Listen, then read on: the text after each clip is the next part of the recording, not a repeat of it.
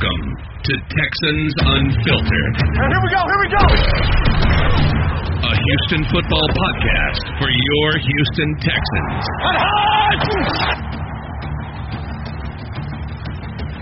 All right, guys, welcome to another edition of Texans Unfiltered, a Houston football podcast for your Houston Texans. I am Black Panther, and I am joined as usual by my friend and co-host John Wade, the Garnet Texan. John, what's going on? Hey, we finally got a co-host that may be more famous and more popular right now than than James. Uh, than as many of you know, is Young Ari Gold because we've got the Black Panther over there. Um, little shiny, a little muffled. I don't think the uh, the uh, what is it, vibranium? Vibranium. Yep. Um, I can't get people's names right. Don't expect me to get metal name right. I don't expect that it's very good for uh, conversations, but we'll, we'll kind of roll with it. We'll kind of make do. Well, I lit up my vibranium now. It's getting it's getting kind of hot in here, so I'm gonna actually take it off. But I thought it'd be fun. Oh God, it definitely got hot in there. Um, super hot. Man, I wouldn't got a haircut today, dude. Oh, got a, got a nice little got my beard cleaned up. That's my favorite part. It's it has nothing to do with uh with the haircut. I love getting my beard trimmed. I've never gotten my beard professionally Oh, trimmed. I do it once a month. Okay. It's amazing. It's like the one of the best feelings ever.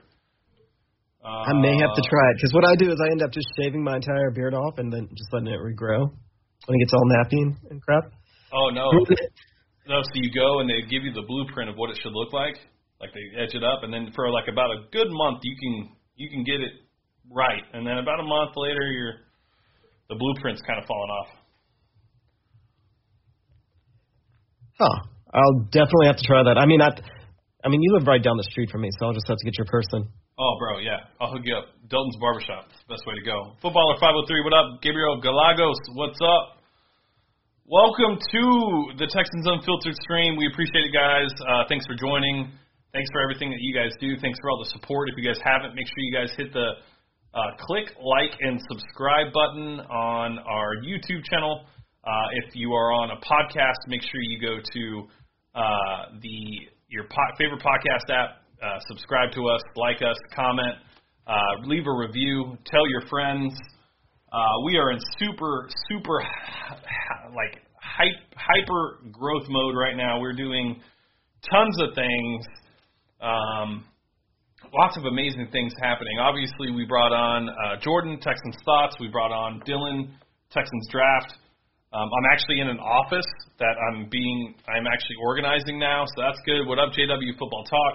Um, yeah, man, lots of great things. But on top of that, I mean, probably one of the biggest news, I guess. Well, I, I would say bringing on Jordan and Dylan were the biggest news, and then the second. And don't, and I'm going to cut you off real quick. Don't forget to follow both Jordan and Dylan at Texans Texans Thoughts and Texans Draft. That's an underscore in between each one. Texans underscore Thoughts, Texans underscore Draft.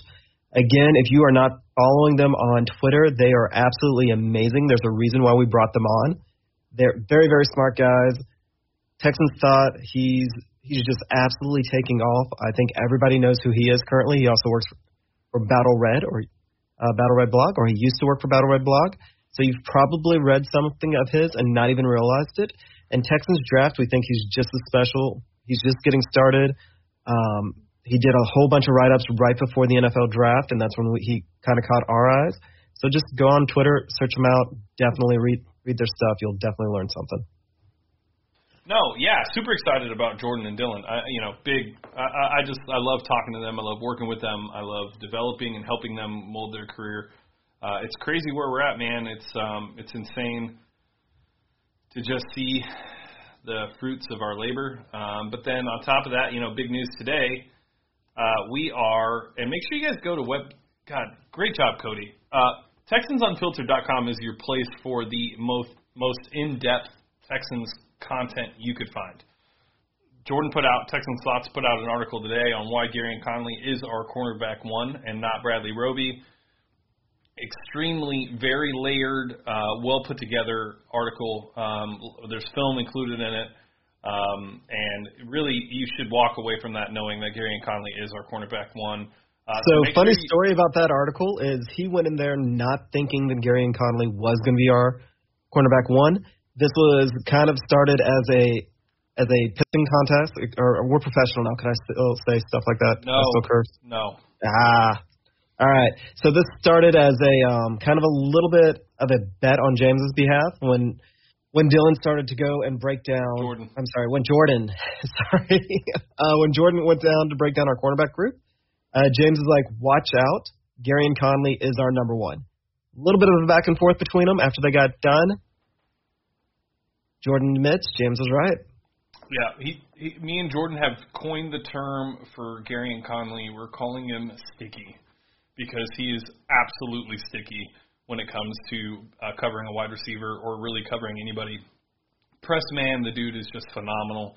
Um, it's funny, yeah. Me and Jordan were having, we were just having our typical one-on-one that we have once a week, and we were talking about co- corners and Gareon Conley came up, and I told him cornerback one. He didn't believe me, and uh, we talked about it for like an hour. He went and wrote a nice piece on it, very good. So make sure you guys go to TexansUnfiltered.com. Make sure you guys subscribe to um, the uh, website as well. We'll be putting out weekly uh, newsletters to let you guys know kind of what the articles were this last week, what to come.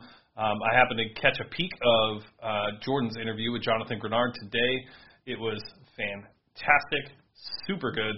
Um, and Dylan is working on putting together a draft profile for one prospect each week starting this Thursday, leading all the way up to draft. And then we're going to put together a big uh, draft guide specific for you guys that's specific to the Texans and their needs and certain positions and things of that nature. So just uh, tons of things going, but not to overshadow all of that. Um, we are now officially the Texans Unfiltered partner, or we are Pro Football Network's Texans podcast partner. So we are now supported. I guess that'll be. I don't know. I'll talk to Matt and Aaron. They'll let, they'll tell me. Figure how out to- exactly how They'll tell me how it. to word it, but um, We are now under the Pro Football Network umbrella. that is correct, and the website is there as well. Um, and yeah, man, they uh, thank you to Aaron and Matthew uh, and everybody at Pro Football Network for um, just seeing the hustle that we brought, the effort that we're bringing, the content that we're bringing Texans fans. Um, it's nice to see a national network see what we're capable of doing and what we're bringing. Um, lots of interesting pieces are, are happening as we speak, and uh, it's just really cool. So now that we're in super hype, hyper, hyper growth mode and doing whatever we can to just continue to build, uh, things are starting to become a little bit more professional around here on Texans Unfiltered. As uh, we have eyes and ears kind of everywhere, watching our every move and watching what we're doing. We want to make sure that we give you guys the best content and that we don't sacrifice who we are as people, uh, podcast hosts, YouTube hosts, writers, uh, editors, whatever it would be. Um, and with that being said, I, you know, I, I can't thank Pro Football Network enough, and everybody else that's just kind of supporting us. Uh, make sure you guys also check out the YouTube. If you guys aren't subscribed, you guys should subscribe now. Uh, Jordan Texans Thoughts. I got to stop calling. It's it's weird calling him Texans Thoughts because I know him as a first name guy, but um, Jordan just put up an awesome video breakdown of Deshaun Watson's uh, kick in the eye uh, touchdown pass. It was a great breakdown, seven minutes. Uh, great thumbnail image, just a, a great breakdown. His first YouTube video, um, just awesome. So lots of things, lots of pieces, lots of happenings. Patreon's about to get rebooted. Uh, we're starting to work on that on Thursday, so you guys are going to want to be on the lookout for that. Um, Preston's working hard on that and his communication skills, which is great. Um, How to Win Friends and Influence People. there we go. Great book. Great book. Great I- book. If I- you've never read it, you I need to go read it. I sent him that book, literally. Um, anyways, You got your purple? I got my drink, um, in my Smoky Mo's. Um, I'm also just real quick. We're doing. Uh, I interviewed two small businesses today. We're going to put together an episode of just small businesses in Houston uh, to give back to the city that supports us and helps us. We want to promote and build however we can in the city that we care about. Um, if you guys have any Houston businesses, any small businesses that could use any uh, publicity, anything on the website, anything like that, um, Steam and Willie Beeman. Um, what up? Yeah, like uh, just send them our way. Just uh, we we want to do whatever we can for the city of Houston and the people that support us. So make sure you guys pass pass it around. If your mom has a friend, or you know, it doesn't matter. Anybody that has a small business that is struggling because of COVID nineteen, please let us know. Um, we understand this is a difficult time. John and us, John and I have both been in the restaurant business. We've both worked worked for small businesses. We understand what's going on, and we want to be able to help out as much as possible. So make sure you guys hit us up. You can send me an email at james at texansunfiltered.com, or you can just set, uh, hit me up on Twitter or Instagram. Um, all right. With that being said, okay, we got we got the PFN stuff. Follow everybody. COVID nineteen update. Yeah, I mean, I guess our update are like our boys can't play together. That's that's like been like Actually, kind of heartbreaking because they're so young. I know. Like just randomly, my my little boy wanted to let me know that Parker's little boy is his best friend and he misses them. Just randomly, out of nowhere, unprompted, just goes, "Daddy, do you know what?" I'm like, "No," and he's like, "Parker's my best friend." I'm like, "Oh." he's like, "When can I go see Parker?" Yeah. When you know people stop getting sick. So, all right, y'all, we gotta we gotta work on this. Yeah, man. I I mean, look, uh, it looks like things are opening up. I don't know if it's the right decision or the, the wrong decision. Um, I think at this point, it's almost we've gotten to a point to where you kind of have to risk it. Uh, people just got to take care of themselves, do the right thing, practice social distancing, wear a mask, wash your freaking hands, sanitize, do all that stuff. But we're gonna have to get back to normal, and this is kind of one of those steps to do it. Uh, luckily for us, we live in Texas. We'll probably be the first state to fully open up um, and get back to normal. But still, just make sure you guys are doing all the right things, taking care of yourselves, take care of your family. If there's anything you need from us, we'll do whatever we can to help for sure. Um, but yeah, that's our that's our COVID-19 update. Um, really appreciate. Pretty much, just very politely, this is one of our customer services that if you are a local business and you want a free ad right now, we'll do it for you. If you've been if you've been affected by COVID, just to tie up a bow on it, reach out to us. We'll give you a shout out. Again, everybody could use a little bit of help right now. We completely get it. This is our platform that we can actually do a little bit of good. We've done it in the past, and we're definitely going to do it going forward. Yeah, and, and on top of that, what we're going to do is for the thumbnail image for articles that are coming out, we're going to include the business logo instead of an actual thumbnail image of a player.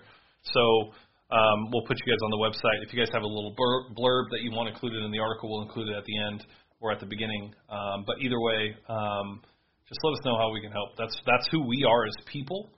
Um, I know it's a rare thing to see or hear that people want to extend a hand and help. It could be somewhat seen as uh, non, you know, not authentic or genuine, but that's just that's who we are at our core, and that's what we've built ourselves on. And uh, people can question it all they want, but I, I, mean that's just what we're here to do is help people. So um, shout out to Big Sarge, um, man, Big Sarge is just, and Mark Lane, Mark Lane as well. Mark Lane's been working with me a lot and, and talking to me. Um, and, and then Sarge has me coming on a show on Friday. I'm driving to Houston early in the morning. Oh, nice. Yeah, driving to Houston early in the morning at six o'clock. I got to get there at nine. Uh, so happy to be in the H. It's one of my favorite places to be. Um, doing a, my first radio interview. So, um, yeah, just great things, great things. But but you guys don't care about all of that now, right? We're already 13 We're minutes. into 13 the minutes in. We better start talking about some Let's start football. talking about some football. So let's start off with Anthony Weaver and the defense. He speaks up. What do we think? Let's hear it out. I am. I am. We have a we have a bunch of talented rushers on on the on the roster. Um, for me, the, the beauty the beauty for me is that I got to find ways to, to put them in the best uh, best place to be successful. But we have guys that can win one on ones. Um, you know, now we've got we've got to put the pieces in the right spots. But guys like Charles Omenihu guys like Duke Ejiofor, who missed all last year, Jacob Martin, Whitney Mercilus, J.J. Watt. I mean, we got guys that can get to the quarterback, and it's all about you know what we can do schematically So basically, Anthony Weaver was talking about um, the pass rush and what he expects from him. Um, his job is basically to be able to get all of the guys on the field at the same time to be able to produce. Uh, as we all know, in the past of this te- these Texans defenses, three, four years ago, um, and, you know, just four years past, really, they have not been able to get Jadeveon Clowney, Whitney Mercilus, and J.J. Watt all going at the same time. Um, one usually suffers while the other two flourish. Uh, it, it's really going to be an interesting thing to see. I do think that we have the players and the pieces to be able to generate a pass rush. Um, I think the biggest move that needs to be made is kicking JJ inside. I don't know if we'll actually do that. What up, Giovanni? Um, but it's something that we need to start to consider.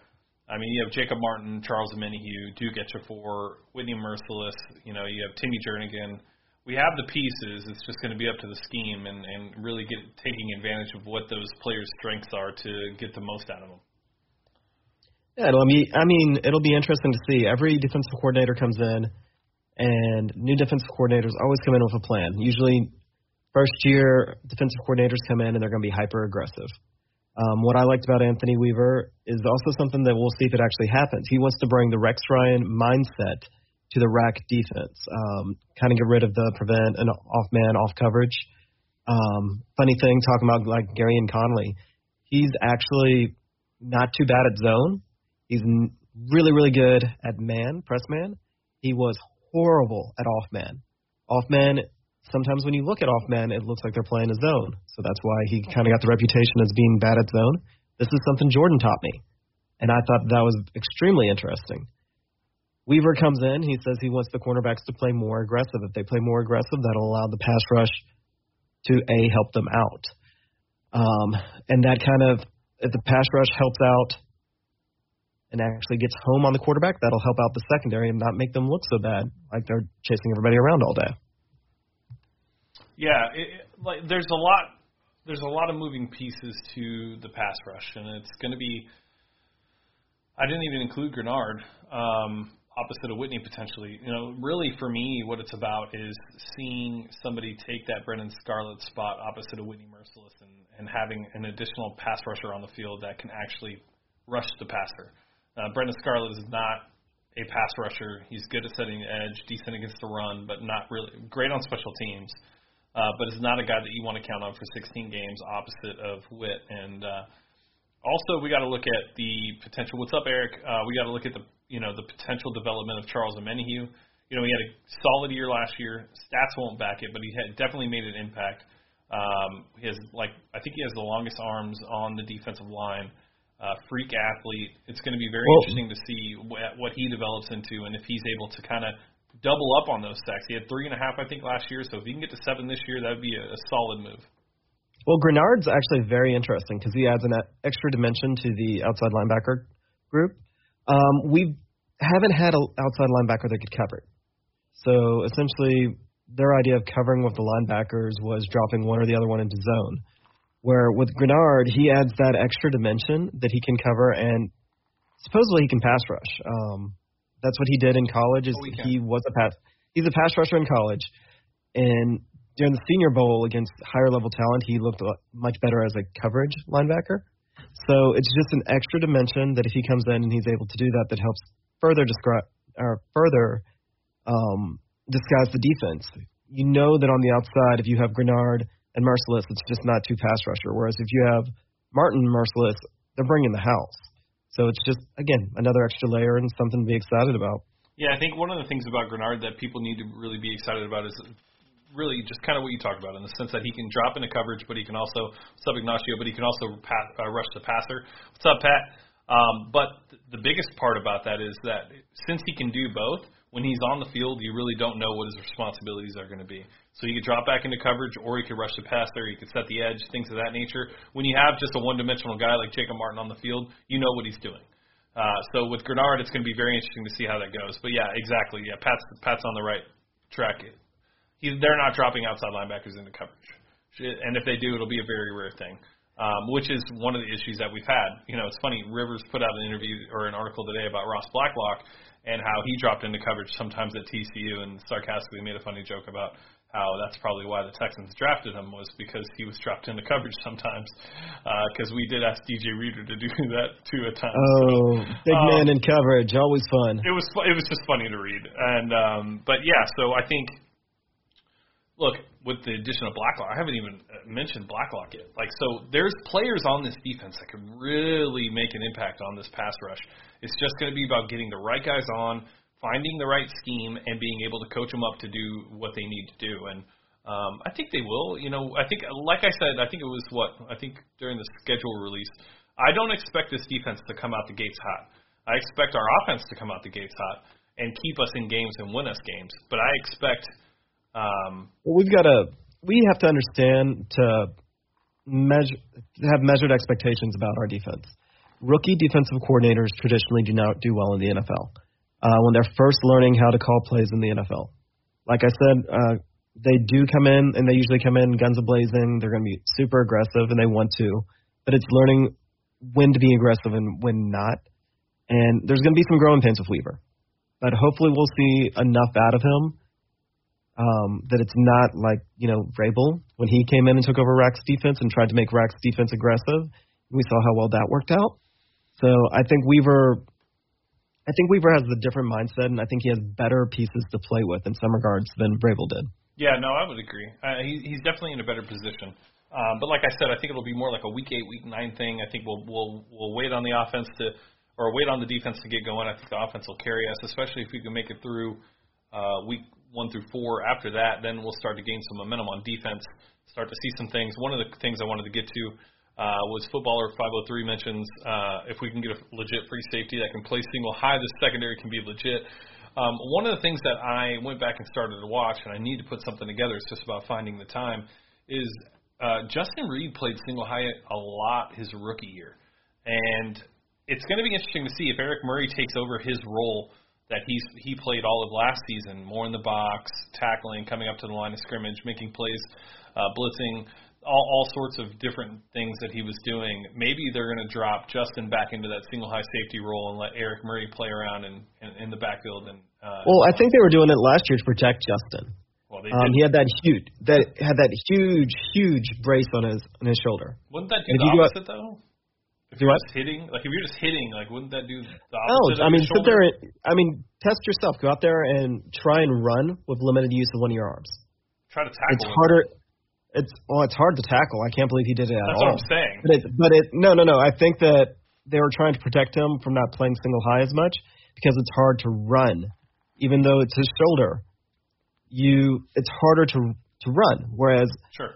If he's playing, if he's not, yeah, if he's not playing single high, if he's playing down closer to the box, he's just out there tackling, and he's got enough padding that it probably wasn't killing him to tackle. But running, not so much it was painful. It's just that trying to move your arms and trying to just go. Like he just wasn't able to run as fast as he normally did, which would make him a liability at single high. Yeah, maybe maybe that was it. Um, I, th- I think there was a lot of different pieces. Um, um, yeah, Murray, Murray pretty much has made his entire career in the box. That's that's what he's known for. You don't want him in coverage. What you do want him is tackling and playing in the box. So, um, yeah, I think that's what we're going to end up seeing, and I think that's why we haven't seen them sign a safety that can play for single high safeties because I think they expect Justin Reid to be able to do that, uh, and and that's fine. I liked what we, his best year out of the two he's been here was his rookie year, and it's because he was playing single high. So. Um, not a lot to worry about, in my opinion, with the safeties. I know that's kind of getting blown out of proportion, but I like what they're doing.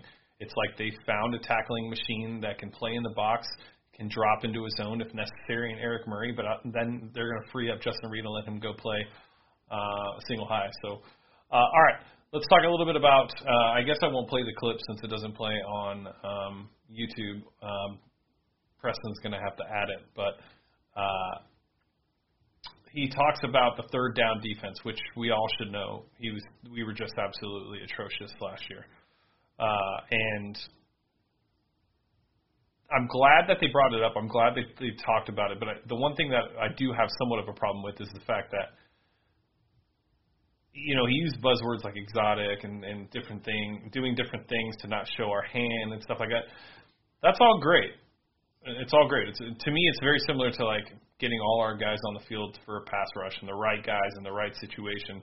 It's all coach speak. Until we actually see it done on the field, I don't feel too comfortable with it. Like until we see that he's calling different plays and he's getting exotic and he's run, you know, different blitzes and things of that nature, then I'll feel ten times better because that's what this defense needs. You need to be able to take control, give the uh, opposing offense different looks so that they can't game plan uh, and and make the necessary adjustments to be able to get quarterbacks like Patrick Mahomes and Lamar Jackson off the field in three downs. So great, exotic, awesome. I want to see it, but like how many like what do you expect them to say? Oh, you know what? I think the reason why we were so bad on third down last year is because it was just bad execution. We're going to do the same thing and just hope for different results. No. Granted, that's probably the truest. And that's, that's what I'm saying. That's what I'm saying. Yeah, they go But out there and they to the and keep it simplified. But if you say that to the press, they're going to eat you alive. This is the brand new defensive coordinator. He says he's going to do things exactly the same as they did last year. That's not going to play very well. It's probably true. Like honestly, it probably is. It's getting people more comfortable with what they're responsible for. It's simplifying it so they um, react pretty much on out of instinct instead of having to think before they do anything.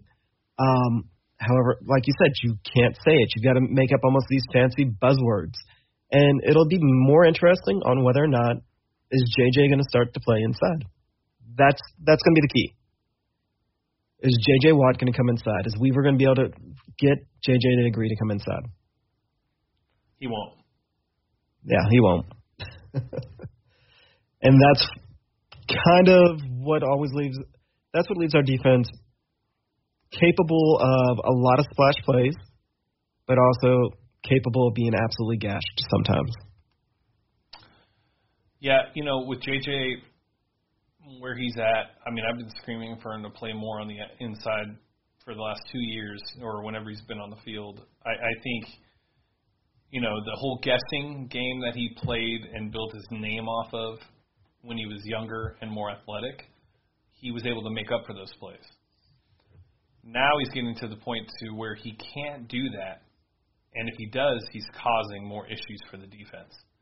If he's just lining up inside and his goal is to just get after the quarterback and he doesn't really have to worry too much, uh, if he's worried about splitting the you know the double team or anything like that, that's just a little different than playing on the edge and having to have other responsibilities. And I I mean I'd love to say that JJ could go back to that, but I don't think we've seen anything from him the last two years that makes us feel comfortable that he's going to be the 2014-15 JJ Watt. I'm going to kind of answer what Connor was trying to say. Essentially, what um, JJ does in a 3-4, um, at, he plays defensive end. Defensive ends are usually there just to eat up blocks. They're not actually there to pass rush.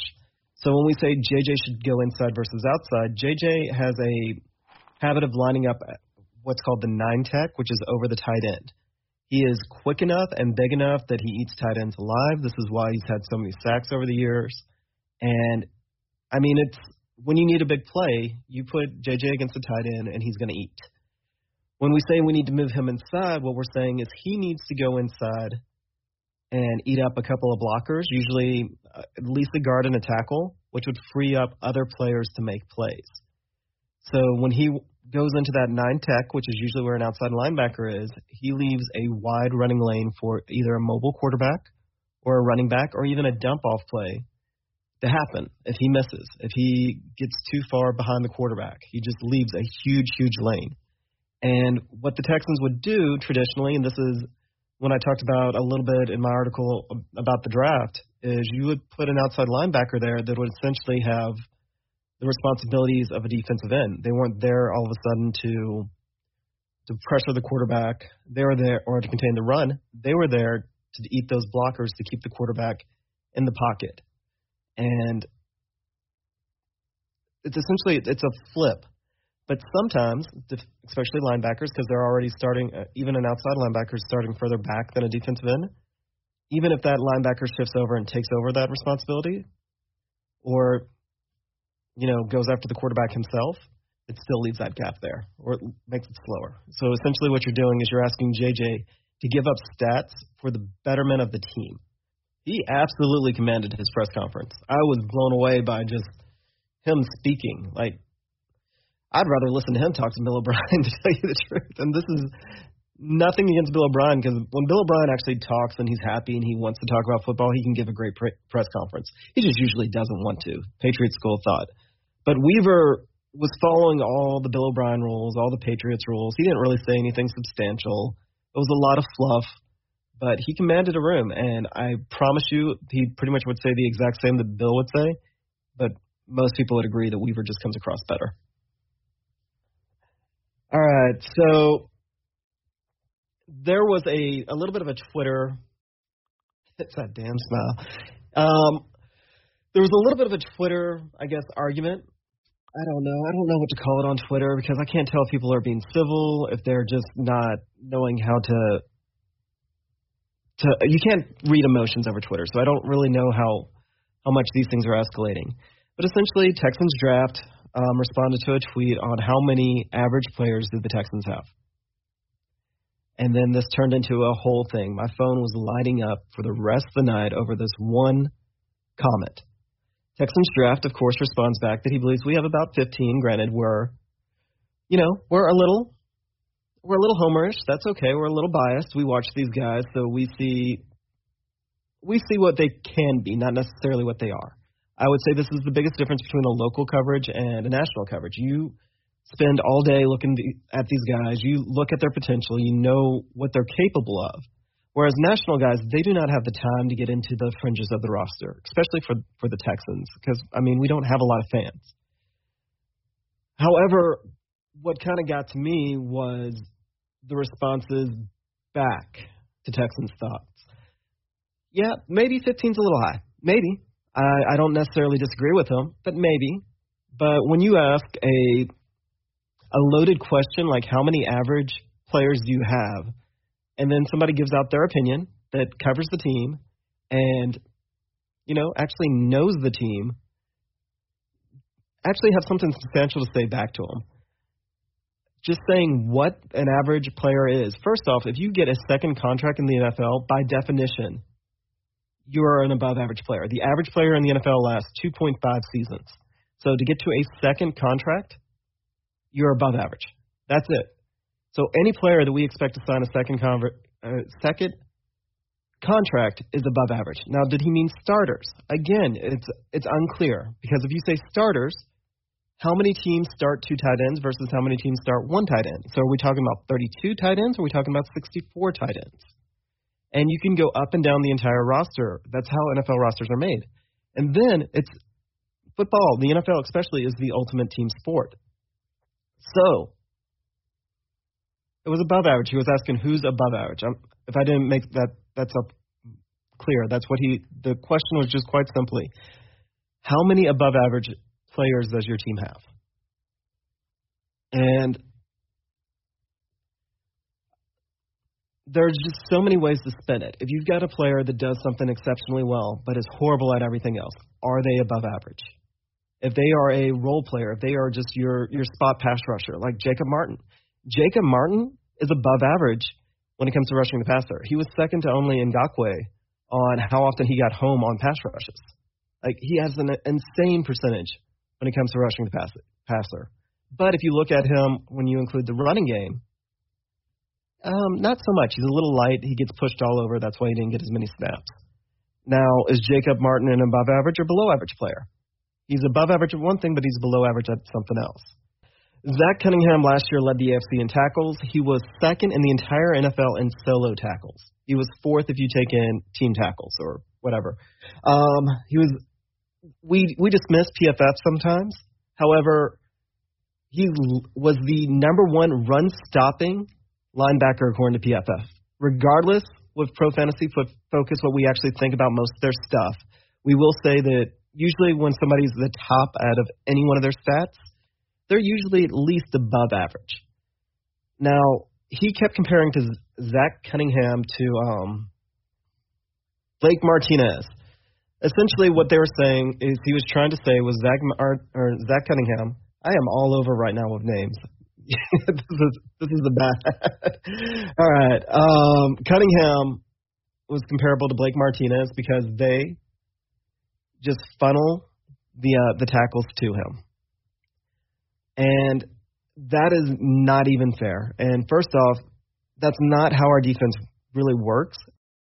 Blake Martinez, even he he's not average either.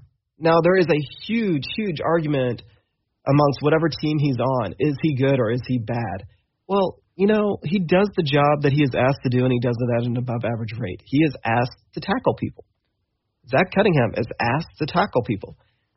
I granted, I get it that it's easy to dismiss stats. It, it really is in football. Stats don't tell you everything, especially on defense. But if your job is to tackle people and you tackle a lot of people, how are you average You're or not. below average? You're not. You're not. Here's here's where here's where I here's where I the Zach thing got me. But this was and Jon Ledyard and Arif, whatever his name is, he covers the Viking. He's an idiot. Uh, Jon Ledyard is an idiot. I unfollowed both of them. Uh, the fact that they get paid to talk football is just hilarious to me. Um, but one of them, one of the guys that uh, Dylan mentions is Gareon Conley. Now, automatically, I'm triggered when somebody autom- says that he is not above average. I'll give them that. I am triggered when somebody badmouths Gareon Conley. But the, what, the reasoning behind why Gareon Conley is not above average was what got me. So the first response was, wasn't he the guy that was traded? Okay, so that means that a guy is an average or below average player because he was traded. You have to think of scheme fit. You have to think of you know the personnel, the usage. He wasn't average. He was above average his rookie year before he got hurt when he was playing press man predominantly. Mid-season comes over the Texans, plays press man, had the most PBUs out of any cornerback from week eight on. Okay, I think he actually had 13 PBUs last season, 11 with the Texans, which is the most that Johnathan Joseph have, has ever had in his career. Just to put that in perspective. So that bothered me. But then uh, somebody else, probably Arif or whatever his name is, then he mentions, oh, that's why they didn't pick up his fifth year option. As if there's not other moving pieces that need to be need to be made before they can lock up and guarantee 11 almost 11 million dollars to another cornerback that they just paid 10.72 with Bradley Roby. They still need to sign Deshaun Watson. They're going to have to figure out a space for Zach Cunningham and what they're going to do with BMAC. Uh, you know, there's there's there's players. Justin Reid's going to be up for a contract soon. They have tons of moves to make. Um, and yeah, I don't listen to trolls, so it's all good. Um, and especially people that don't watch football. Um, the uh, the uh, but yeah, so Gareon Conley not getting his fifth year option picked up has nothing to do with how good Gareon Conley is. Nothing. It has nothing to do with it. They've only seen him play for them for eight games. Yeah, I can imagine it'll be something similar to the Mercilus situation, where they didn't pick up his option, but then they re-signed him to an extension at a lower rate. They're gonna, yeah, um, they're gonna have to sign him mid-season because he's gonna blow yeah. up. And we we've said before that we were actually very disappointed that they didn't pick up his fifth. We get it. We kind of understand why. However, if he goes out there and has a similar season that he did as this past last eight games. So if he turns that into a full season, yeah, we're going to pay have to pay him more than 11 million a year. Oh, if he has if he replicates what he did with for eight games for 16, he's making Darius Slay money. Just no question. Shutdown corners are very hard to find, especially very sticky ones like Gareon Conley.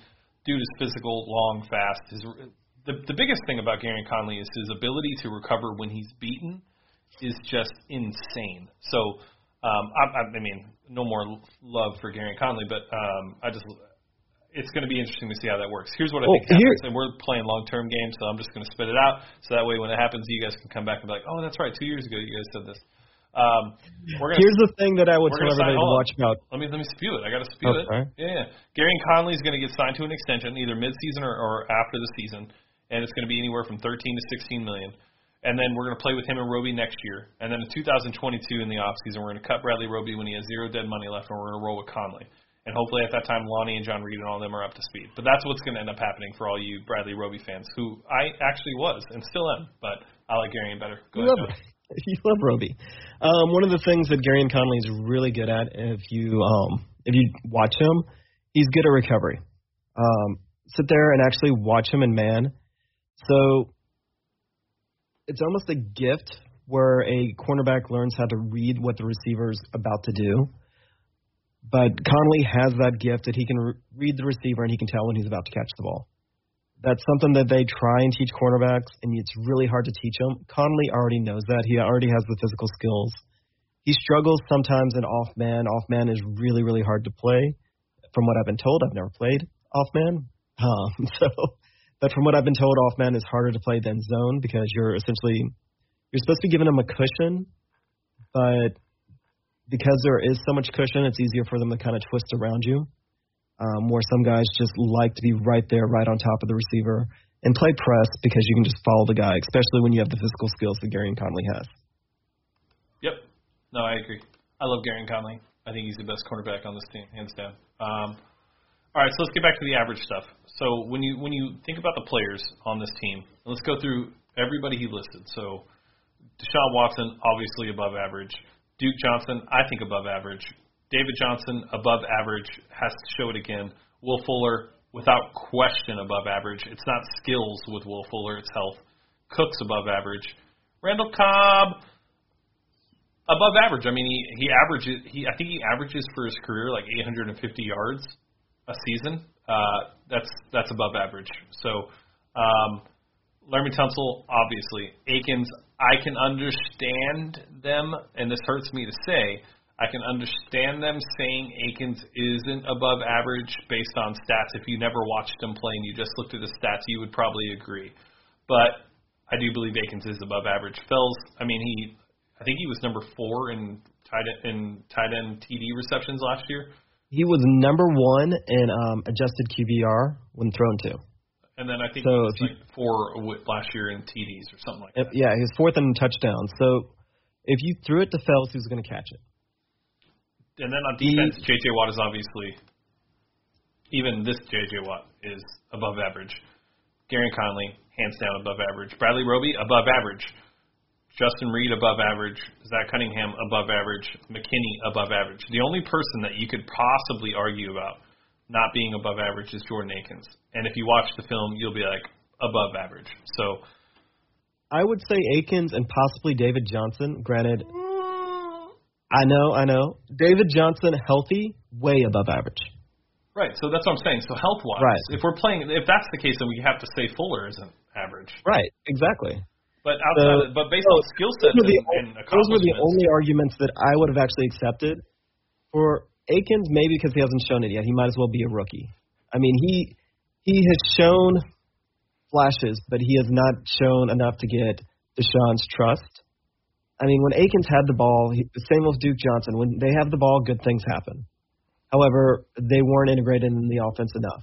Understandable because they were looking at count, counting stats, and I think they said Akins had what 400 rece- receiving yards last year, Yep. which not a lot. I mean, all, it, it really is not. it's not. So, fair argument for somebody that all they do is they pull up overall stats. However, this is the difference. When you actually ask the guys that look at the team and follow the team, you'll know Akins is above average. You know Akins is capable of more. Yeah, exactly. Real quick, shout out to my Thanos uh, coaster, my Funko Pop Thanos coaster. Thank you, Funko, for sending that to me. They actually didn't. I'm just kidding. I bought it, but still, it'd be cool if they did, right? All right. Um, all right. Let's get on to the topic number two. So Bill Barnwell uh, really set the Twitter streets on fire today with his, you know, the what is it? I forgot the name of the article, but it was basically like who had the best great- who had the best off season in, in in the NFL so far today. And of course, number 32, the worst, your Houston Texans. What up, H Train? Um, yeah, this was. Um, I get it. Look, from a million miles away, sure, sure. DeAndre Hopkins was traded. You don't. You didn't get the value that you should have been. Um, is what it is. But if you only look at that move and you look at nothing else, I don't really know what to tell you. But that one trade is not going to make you have the worst off season. Um, and then if you're not even taking into account like the draft, considering where we entered the draft without a first round pick, who we came out of the draft with, um, I think I don't think that we could have the worst off season. But you know, whatever. I mean, This is it's, it's again it's all clickbait. it's it's very clickbaity, but it's also something that part of the problem that Houston has is we don't have any defenders in the national media. Now, this isn't to say that the national media is purposely um, taking a deuce on us. It's that the national media doesn't care about us. So when you look at the headlines, it's very easy to say that they're doing bad things. Um, and you know, for Aggies, I don't I actually don't agree with that. The more I think about what Bill O'Brien did during the draft is trading back and trading out of this year's draft, it makes sense this year. They don't have rookie minicamp. They don't have minicamp. They don't get to interact with the players at all right now when and he doesn't trust rookies to begin with. So he took guys that all every single guy that we took in this year's draft has a very very high floor. Like we all expect them to be in the NFL uh, 3 years from now. You can't say that about every draft. You can't say that about every team's picks. Yes, there may have been better athletes out there. There might have been guys for that had way higher ceilings, but Bill O'Brien played it relatively safe with the circumstances that he has. He does not trust rookies, and it's understandable so. And he's kind of upped the age limit on the Texans. When Bill O'Brien first took over the Texans, we were three years in a row we were the youngest or the second youngest team in the in the league. So you could see what all that youth and all that roster turnover that led to us being, you know, mediocre. But now we've started to age up, and we're actually approaching the Patriots in age. And that was one of the things that we always kind of talked about with the Patriots, and part of the reason why they've had enduring success, that and Tom Brady, and you know the best coach ever. But part of the Patriots um, team building was always to have mid-level players, players with experience that had played in the league. And Bill O'Brien is, or better or worse, he is copying that. My my freaking kid is being super loud right now. This is another problem with not having school the next day. Like, anyway, It just bounce off the walls all night long. Oh my god. Um, he's in there just playing Fortnite, going crazy. Anyways, um, Bill Barnwell has always crapped on us. Um, he's going to always crap on us. It really doesn't matter what we do. I I disagree with the gave too much for Hyde. Like, is that really the is that really the one trade you're you're hung up on? We gave up. I mean, we were going to cut Rankins and we got Hyde for Rankins, and he produced for us over a thousand yards for the first time in his career. So I don't know if I don't know if that's it, but um, yeah, man. I mean, look, It's just this weird mindset that all of a sudden both the Colts and the Titans are going to jump us. oh, I think the Colts have a chance, but that's just me. Nobody else seems to agree. Uh, I, I I like what the Colts did. I know nobody else does, but I'm telling you, don't be surprised if Philip Rivers is really good this year. Yeah, I just don't see both of those teams all of a sudden. It's one of those things that, you know, the Titans, they have a hard time doing things back to back years. They've always had. And last year, their entire offense was like, let's give the ball to Derrick Henry and just have him run through a brick wall and see what happens. You don't really have a lot of success in today's NFL doing that two years in a row. And Tannehill, there's no way Tannehill's going to repeat what he did last year. I mean, he was the number two most efficient quarterback in all of football. This was Ryan Tannehill. He's a wide receiver. How on earth is he going to do that again? No, it's the best. So- it's the best offseason move that happened for the Texans was that they gave him a long-term deal. So, But the Colts are Titans- good. Yeah, The Colts. the are Colts. Yeah, the Colts. The Colts. They should good. scare us. I mean, yeah, they're going to be really good. as long as they have Frank Wright, Frank Reich as their coach, yeah, they're going to scare us. Um, I'll take that bet. It's going to come down to the Colts and us. yeah, and Tennessee again. AJ Brown, he is a beast. He'll probably be the best receiver in the entire AFC South. I get that. I like AJ Brown a lot, but Henry isn't going to be able to repeat what he did last year, and I will put money on Tannehill not repeating what he did last year. I would agree. I think, uh, but I do think the Colts are going to be very good. I, re- I really do. I, I know everybody wants to talk crap. They want to jump on the Colts. I know we hate them. I know it's cut the Colts, but still, like, it's this team is going to be very good as long as Frank Reich is the coach. I know you guys hate hearing that. You guys don't think he's that great of a coach. Fine, fine, fine. But uh, Philip Rivers is going to have a very solid year. Um, they have weapons. They invested in running backs to pair with Marlon Mack. Their offensive line is the best offensive line that Philip Rivers probably has ever played with in his career. Uh, they have Darius Leonard, uh, Solomon. Uh, who was the guy that they traded for from the Niners? Was it Solomon Thomas or was it DeForest Buckner? Buckner. It was Buckner. They they they they got DeForest Buckner. Um, they just they have pieces. They have they have really good pieces. Um, Malik Hooker's playing on a contract year. They didn't pick up the fifth year option. Um, so yeah, I think it's going to be interesting to see. Uh, all right, let's get to the uh, third and final one. This- this is a good one. I like this one. This should be fun. I like this one a lot. All right, so It's obviously we are both Deshaun Watson fans. obviously, um, Obviously. and even if I wasn't a Deshaun Watson fan, this is a very easy conversation to have. But You would think it's an easy conversation to have, but It is. I mean, it might surprise you a little bit. smart people at least. Uh, all right. So who's a better quarterback? Deshaun Watson or Dak Prescott? Put them in the comments. It is Deshaun Watson. And if you put anything else in the comments, please unsubscribe. You're definitely following the wrong teams, uh, pod. yeah. However, here's the argument. This goes back to what we were kind of talking about. What we were we were talking about earlier. In football, stats are not everything.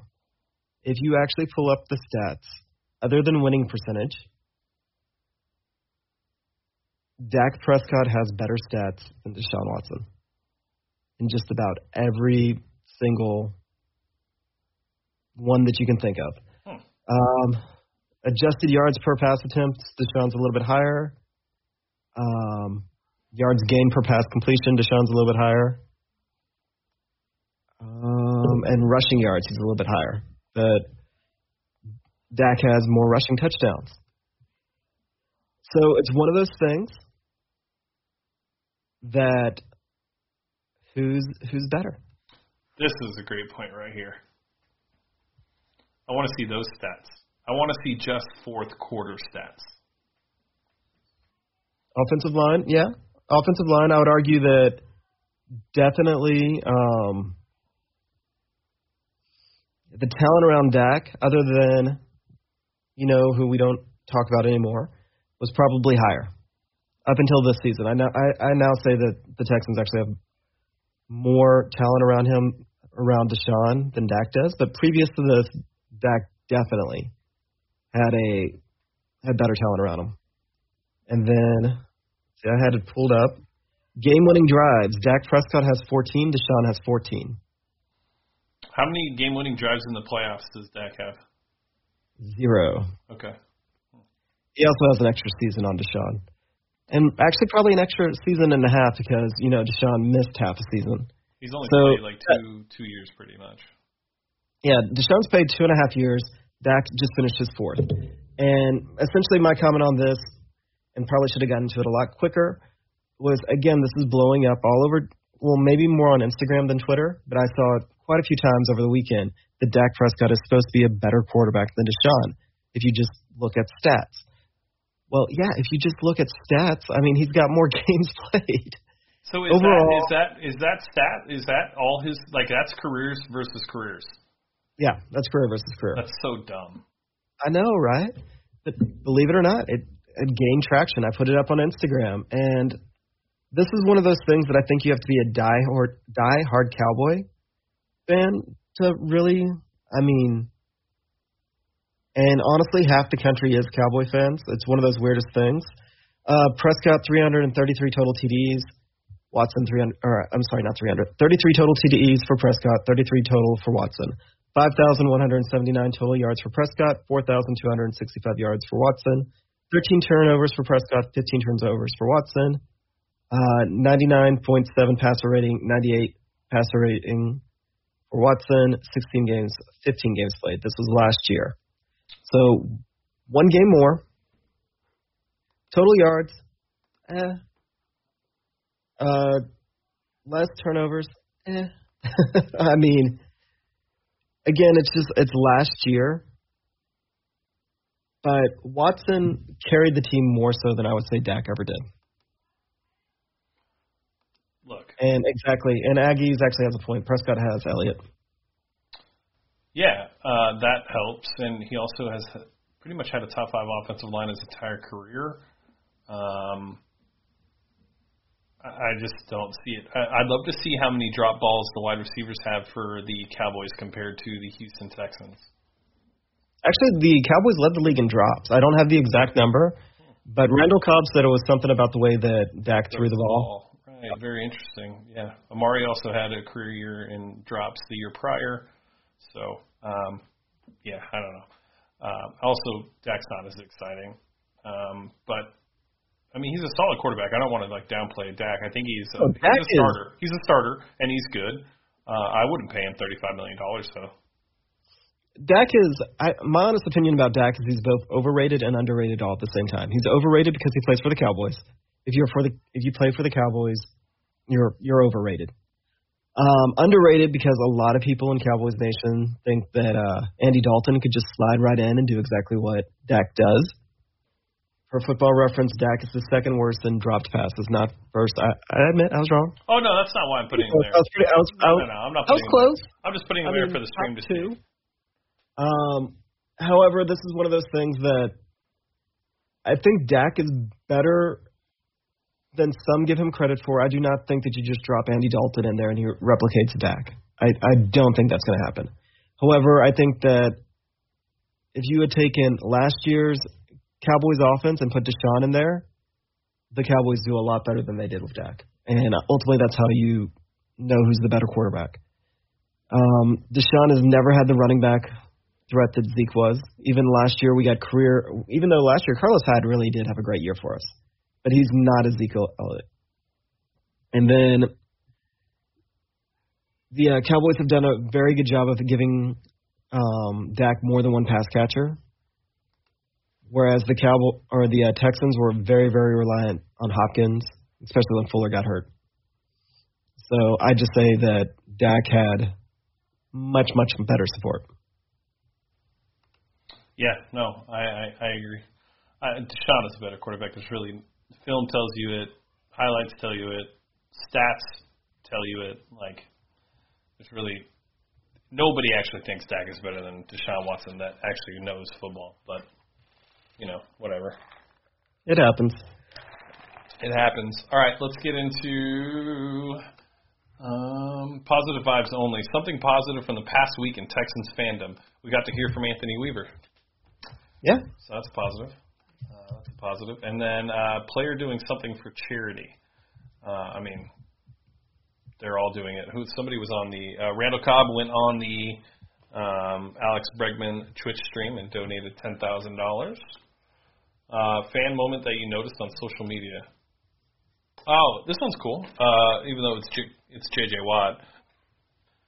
Some kid in Europe built NRG Stadium with the roof open with Legos and I thought that was super cool. And JJ retweeted it and paid for, or it told him that if you know everything's back to normal this se- uh, or this season, he's going to pay for him and his dad to fly down to Houston and catch a game at NRG. I thought that was pretty cool. Plus, the the Lego stadium looked really cool. Yeah, I mean JJ is pretty much a walking positive. Now, definitely off the field, regardless of anything we think about on the field JJ, he may be a little bit of a glory hound, and that's okay because he does a lot of good with it. Um, I didn't know this one. That's what I was about to say. Kaimi Fairbairn donates 600 mils uh, to the healthcare workers in Hawaii, his home state. He wanted to reach back out to to his home state. Um, so big out, big shot to Kaimi. That's awesome. That's that's a good one, Cody. Uh, all right, Patreon shoutouts: Cody Alder, JP, JB Buffbell, Nacho Debro, Chad Widmer. Thank you so much for the Patreon support. We are working on a ton of different uh, Patreon material, uh, lots of different things from me teaching John how to play Madden, uh, our uh, the after show talk uh, where we talk pop culture and other randomness, bonus shows on our GMing the virtual league. Plus, we're I'm going to try to convince Jordan into um, talking about or like doing some of the like when he does interviews, uh, some of the before stuff and after stuff. Uh, get some cuts of that. Um, there's some stuff from the David Johnson interview that I can put out too. So um, on top of that, we'll do we can do bonus podcasts, so all sorts of things. Uh, lots of different things are are in the works right now. Um, I will tell you this: that it looks like I just scored an interview with John Reid. So that would put that would mean three out of the five have we'll be doing film analysis and film review with the Texans Unfiltered. Um, the burp is not on the table, and I told him I had to talk to you first. God, you're like a silent assassin. You just like snuck in there. So John Reid, so Jordan did Jonathan Greenard today and did Isaiah Coulter a couple weeks ago. Now we're going to do John Reid, and then we're. If you have not read the Isaiah Coulter article, please do so. It's one of the best and then we're gonna I make, mean, we're gonna make Jordan do a Charlie Heck uh, film analysis, so that way he can uh, be upset the whole time because he hates Charlie Heck. So, um, yeah, so that means that all we have left is Charlie Heck and Ross Blacklock to do an entire film review with uh, with all of the Texans draft class. It's pretty freaking cool. Big things, big things. Absolutely amazing. Absolutely amazing. All right. Um, we want to thank you guys for our continued support. We really appreciate everything that you guys do for us. Um, as you see, we're trying to make a push uh, to a full time thing, uh, at least for me to start off, and then we will take care of the rest of the team and get them going too. Um, have a lot of good things coming. Um, so your support is very appreciated. Shout out to uh, Black Swan and Ryan Reyna for your support on Anchor. Thank you guys for your monthly donations. And I think that is it. Now, where to find us? You can find us on uh, Twitter and Instagram at Houston FB Pod. You can follow me on Twitter at I am Young Ari Gold. And don't forget to follow Texans underscore thoughts, Jordan, and Texans underscore draft, Dylan, on Twitter as well. Um, make sure that you guys like and subscribe everything on there. Make sure you leave a review on your favorite podcast platform. And with that being said, I am Young Ari Gold, signing off for Texans Unfiltered. We'll catch you guys next week. Loved this episode of Texans Unfiltered? We'd love for you to be a Patreon supporter. Your support allows us to provide you with the best Texans podcast possible. You can also follow us on Twitter and Instagram at Houston FB Pod and everywhere podcasts can be found. And join our community on www.texansunfiltered.com or on Discord at Texans Unfiltered. Thank you for listening. Until next time.